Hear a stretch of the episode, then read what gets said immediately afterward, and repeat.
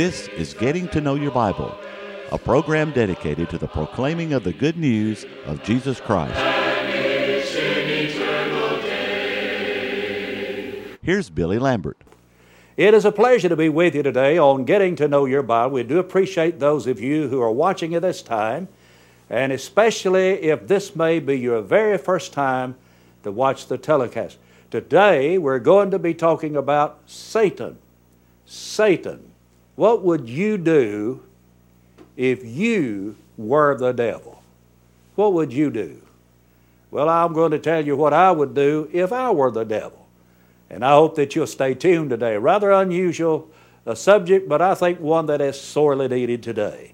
Now, on getting to know your Bible, we offer a free Bible correspondence course. I'd like to emphasize that it, it is free, and we want you to have the opportunity to, to learn more about the course, to receive the course. Now, sometimes people call and they say, Now, what does that course really cost? I know what the man said. I know he said it's free, but what does it really cost? Can I assure you that it's free? Anything that we offer on this telecast, there's no charge for it. We're not going to ask for your credit card. We're not going to send you a bill. We don't want you to send us a check. It's free. It is absolutely free of charge. We are able to do this because there are Christians who've been liberal in giving to the Lord on the Lord's Day, and, and they make it possible that we can offer these things to you without costing you anything. Now, in order that you might know more about the Bible course, that you might know how to receive the course, let's pause for just a moment. To help you in your study of the Bible, we want to send you this Bible correspondence course. This course is non denominational, it's based on the Bible, it's conducted by mail, and it's free. To receive this course, write to Getting to Know Your Bible, Post Office Box 314, Summerdale, Alabama 36580, or call toll free 1 877 711 5214.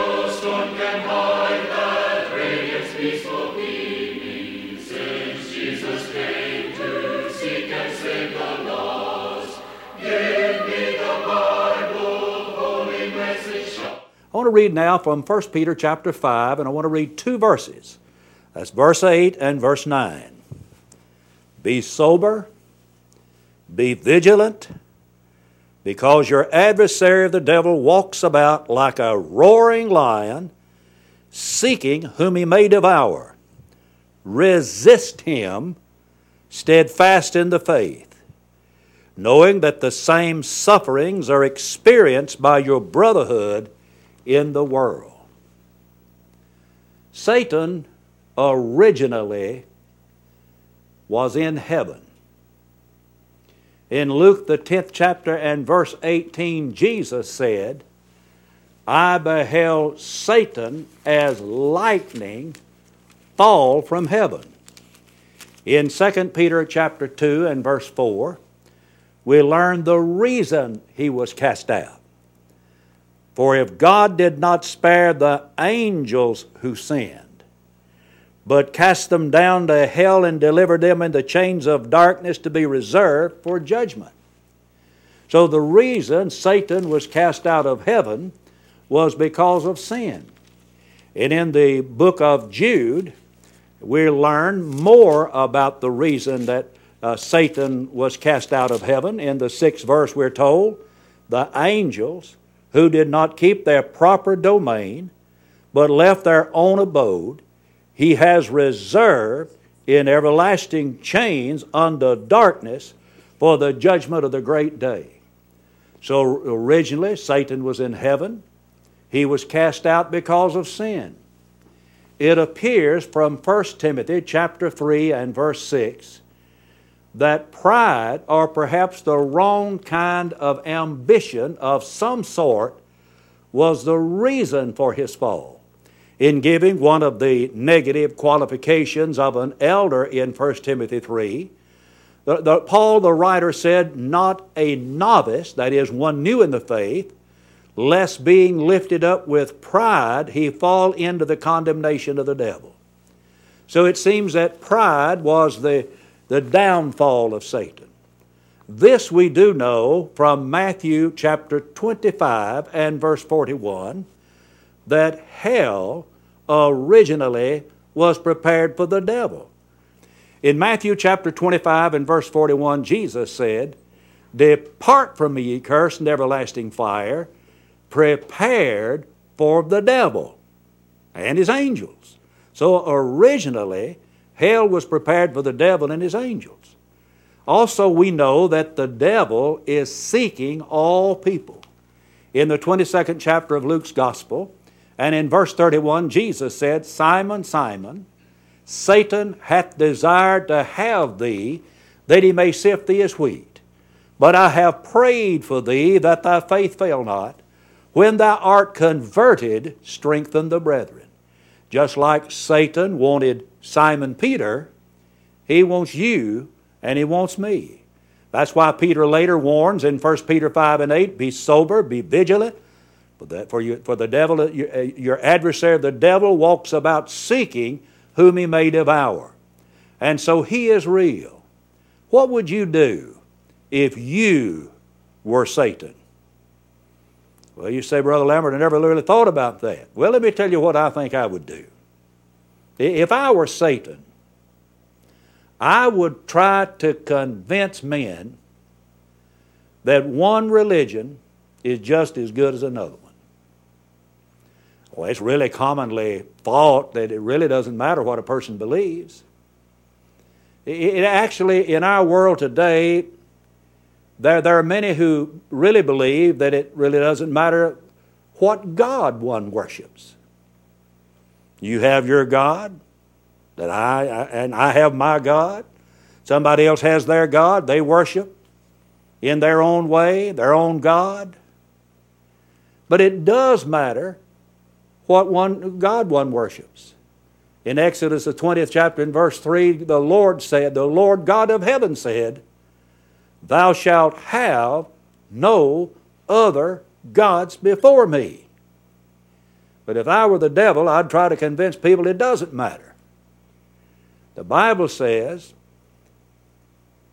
without faith, it is impossible to please Him. For he that cometh to God must believe that He is, and that He is a rewarder of them that diligently seek Him. But you know, if I were the devil, I'd try to convince people it really doesn't make any difference whether what God you serve or whether you serve one at all. I'd try to convince men that it doesn't matter which Lord you serve. Ephesians 4 and 5 says there's one Lord. I'd try to convince people it doesn't matter whether or not you believe in the Lord Jesus Christ. But in John 8 24, Jesus said, Except you believe that I am He, you shall die in your sins. I try to convince people it doesn't matter whether or not you turn away from sin in your life. But Jesus said, Except you repent, you shall perish. I try to convince men that baptism is not essential to one's salvation. But the Apostle Peter at the house of Cornelius said, Can any man forbid water? That these should not be baptized, which have received the Holy Spirit as well as we, and he commanded them to be baptized. You see, it does matter what we do in matters religion.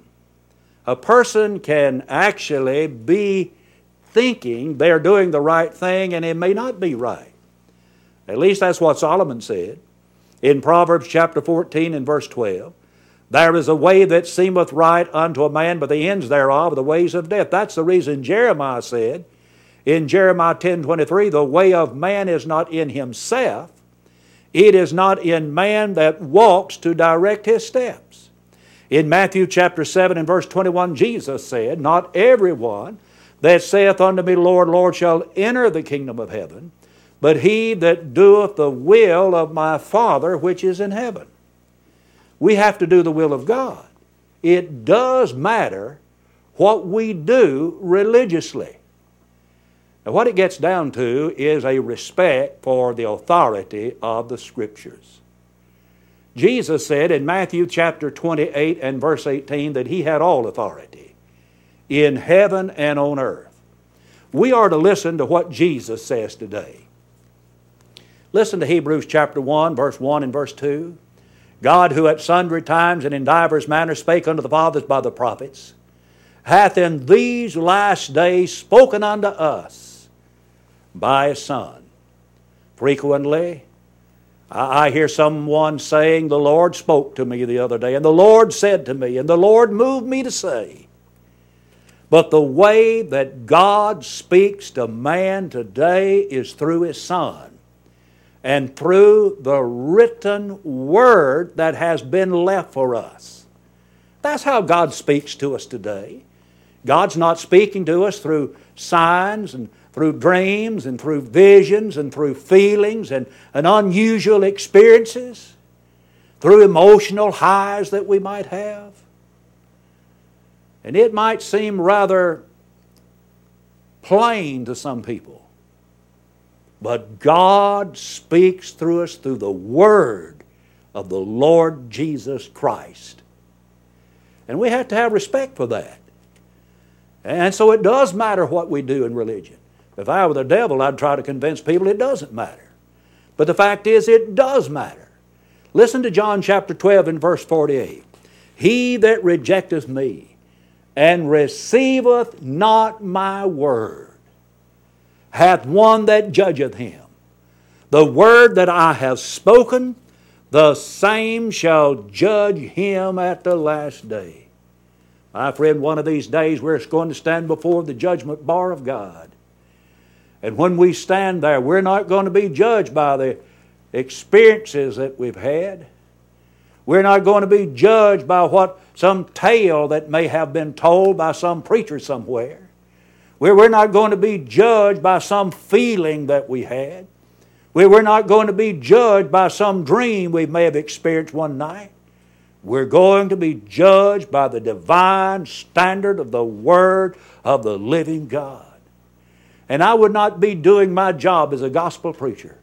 I would not be doing you a favor. I'd be doing you a disfavor if I did not tell you that it does matter. We need to accept the authority of the book that I hold in my hand. In Hebrews, the 12th chapter, is a, is a passage that to me is a very, very serious passage of Scripture. I want to read verse 25 to you. See that you do not refuse him who speaks. You think about that. See, see that you do not refuse him who speaks. For if they did not escape who refused him who spoke on earth, the people that refused Jesus when he walked on the face of this earth did not escape. People who refuse the God of heaven while they're walking on this earth are not going to escape. Let me go back and read it again. For if they did not escape, who refused him who spoke on earth, much more shall we not escape if we turn away from him who speaks from heaven. Brother, I'll tell you, it's a serious thing to reject the authority of the Word of the living God. We must respect the Bible. It does matter. But you know, if I were the devil, I think that I would attempt to destroy the youth of today. Well, one of the things that I would do to try to destroy young people is to cause them to doubt God. I would try to sow their minds full of doubts by promoting such things as the evolutionary theory. I would try to break down the standard of right and wrong. As a matter of fact, I would obliterate it. I would do away with all kinds of standards of right and wrong. I will change ethical standards today. You know, the Bible says, abhor that which is evil, cleave to that which is good. That's just the truth of God in black and in white. But somebody says, I, I, I, everybody's doing it. Well, that's what the devil says. Everybody's doing it. You see, what I would do is I'd say, well, you know, times have changed. Or no one is going to know. Or some say, well, you know, the Bible is out of date. And if I were going to try to destroy the youth of this land, I'd start promoting such things as the use of alcohol And I would cause them to look at some of the older people who are using it and use them as a standard to go by. And, and they would say, well, you know, if they're doing it, I guess it must be okay for me. I'd promote the use of drugs. I'd cause drugs to be so rampant in the land that people would be uh, staggering under the influence of it. I would promote sex as though there is no standard of, uh, for right and wrong when it comes to sex. And I would also promote such things as pornography in the land. Yes, I would try to destroy the youth of this land. The fact of the matter is, Satan is doing just that. He's trying to destroy young people today. I want to encourage every young person to be watching this telecast to listen carefully to the advice of an old man. His name is Solomon. He's at the close of his life. And he says, as is recorded in the 12th chapter of Ecclesiastes in verse 1, Remember now thy Creator in the days of thy youth. You need to remember God while you're young. Think about God while you were young. Oh, how we need to be turning our young people to God today and causing them to look to God today. But if I were the devil, I'd try to destroy them. And if I were the devil, I'd rob the home. You know, Satan is so successful at robbing the home. The home in America is in serious trouble. Now, what I would do is I'd rob the home of mother. Someone has said, the hand that rocks the cradle rules the world. Mothers are encouraged to be keepers at home in Titus chapter 2, verses 4 and 5. That is, they need to be homemakers. They need to be doing their job at home. Doesn't mean they can't work outside the home, but they have double duty. They're to, mothers are to be taking care of their family. So uh, are, uh, so are fathers. I would rob the home of discipline. There's very little discipline today among some young people, and you can tell it by the way they act. They're not being disciplined today. I'd rob the home of love. The Bible teaches that husbands are to love their wives like Jesus loved the church, Ephesians 5.25. But I'd cause husbands not to love their wives like that. Titus chapter 2 and verse 4 that says that wives are to love their husbands. But if I were the devil, I'd try to get wives to stop loving their husbands. I'd rob the home of God. And about the most charitable thing that I can say about many homes of America, many homes of the world, is that that home has been robbed of God. Because in that home, no prayers are heard, not even at mealtime. The Bible is seldom read. The Bible perhaps is not ever read. And then I would rob the home of godly influence. If you want godly children, you have to set a godly example before them. You, you cannot rear godly children and you live an ungodly life. If you want your children to go to church on Sunday, you've got to go with them, not send them, you, you go with them. You take them. If you want your children to love the Bible, they've got to see that you love the Bible. If you want your children to tell the truth, they've got to see that you tell the truth.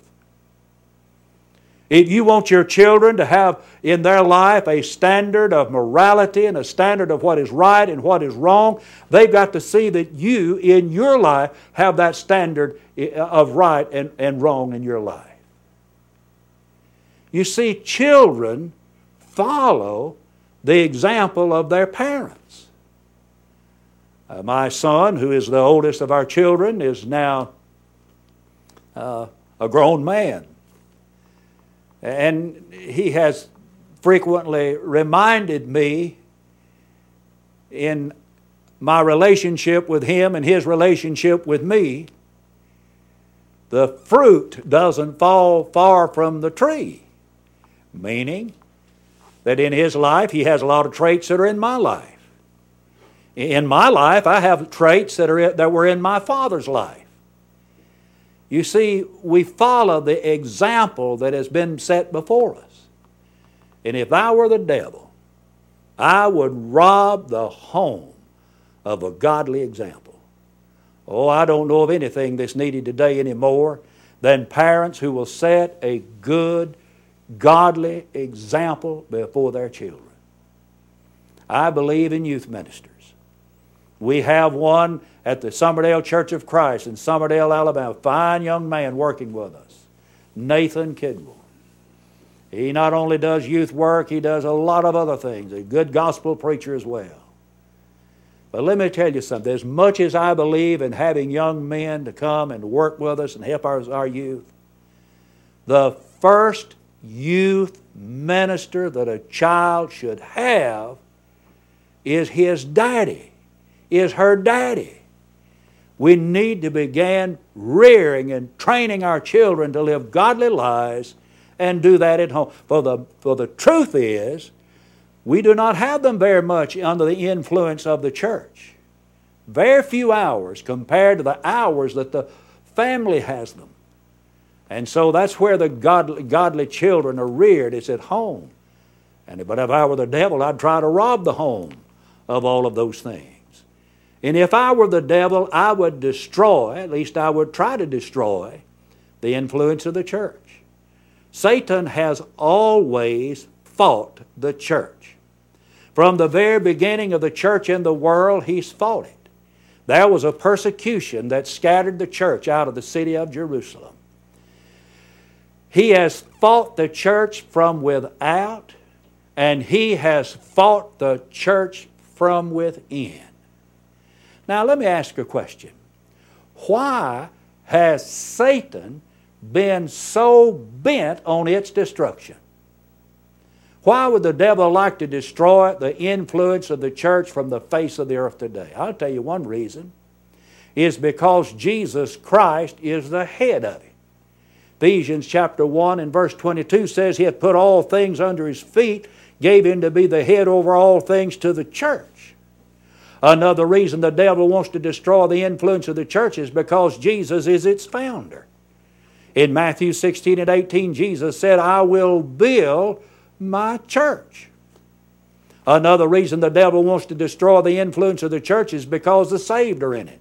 Acts 2.47, praising God, having favor with all the people, and the Lord added unto the church daily such as should be saved. And another reason the devil wants to destroy the influence of the church because it is the only institution on the earth today that's trying to save the world from a devil's hell. I'll tell you, the movie industry is not trying to do that. The alcohol industry is not trying to do that. The drug traffickers are not trying to do that. Though those in the pornography industry are not trying to do that. No, no. The only people that are trying to save the world from eternal ruin, those that compose the church of the Lord Jesus Christ. So if I'd the devil, I'd try to destroy the influence of the church. I'd try to keep the church from doing its God, job. And let me tell you, let me tell you how I'd do that if I were the devil. Now, I don't want to give anybody any ideas, but here's how I'd do it I'd start a gossip campaign. Brother, you talk about causing confusion. You have someone whose tongue is tied in the middle and loose on both ends, and they can cause more confusion and more disturbance in the church than just a little. And if I were the devil, I'd cause people in the church to wink at sin. I'd cause them, and in, actually, I would encourage them to become lukewarm. Not hot, not cold, just lukewarm. I would do everything within my power, if I were the devil, to destroy the influence of the church. But I can tell you, try as he may, Satan will never destroy the church of the Lord Jesus Christ from off the face of the earth because the gates of hell will not prevail against it. And if I were the devil, I'd try to keep you away from the book I hold in my hand here. I'd try to keep you away from the Bible. I have a little saying written in the front of most of my Bibles only this book can keep you from sin, only sin can keep you from this book. Well, if I were the devil, why would I want to keep you away from this book? Because it's inspired of God, 2 Timothy 3 16, 17. I'd want to keep you away from it because it teaches you how to be saved and how to stay saved. It teaches you to believe on Jesus, to repent of your sins, to confess your faith in Christ, to be baptized into Christ, live a faithful Christian life. It teaches you how to be saved and go to heaven one day. That's the reason I'd try to keep you away from the Bible if I were Satan. And then finally, if I were the devil, I would convince people that tomorrow is time enough to give your life to the Lord. The graveyard is filled with those who believe that lie of the devil. Solomon said, Boast not thyself of tomorrow. Satan says, Rely on tomorrow. Oh, Satan is a cunning, deceiving one, but his fate is sealed. Let's re- refuse him, let's reject him, and serve the Lord with all of our hearts. Become a Christian. Live a faithful Christian life. If you resist the devil, he will flee. James 4 7 and 8. I want to thank you for watching today. And in the closing moments, may I encourage you to visit the Church of Christ in your community. Furthermore, may I also encourage you to call for the Bible course. Until we meet again, May the Lord bless you and keep you, is my prayer. Give me the Bible, holy message shining, shall guide me in the narrow way. Precept and promise, love combining, till shall vanish in eternal day. Getting to Know Your Bible has been presented by Churches of Christ. If you have a question about the church, or if you would like the location of a Church of Christ near you, or to receive the free Bible course, write to Getting to Know Your Bible, Post Office Box 314, Summerdale, Alabama 36580, or call 1 877 711 5214. Join us next time for Getting to Know Your Bible.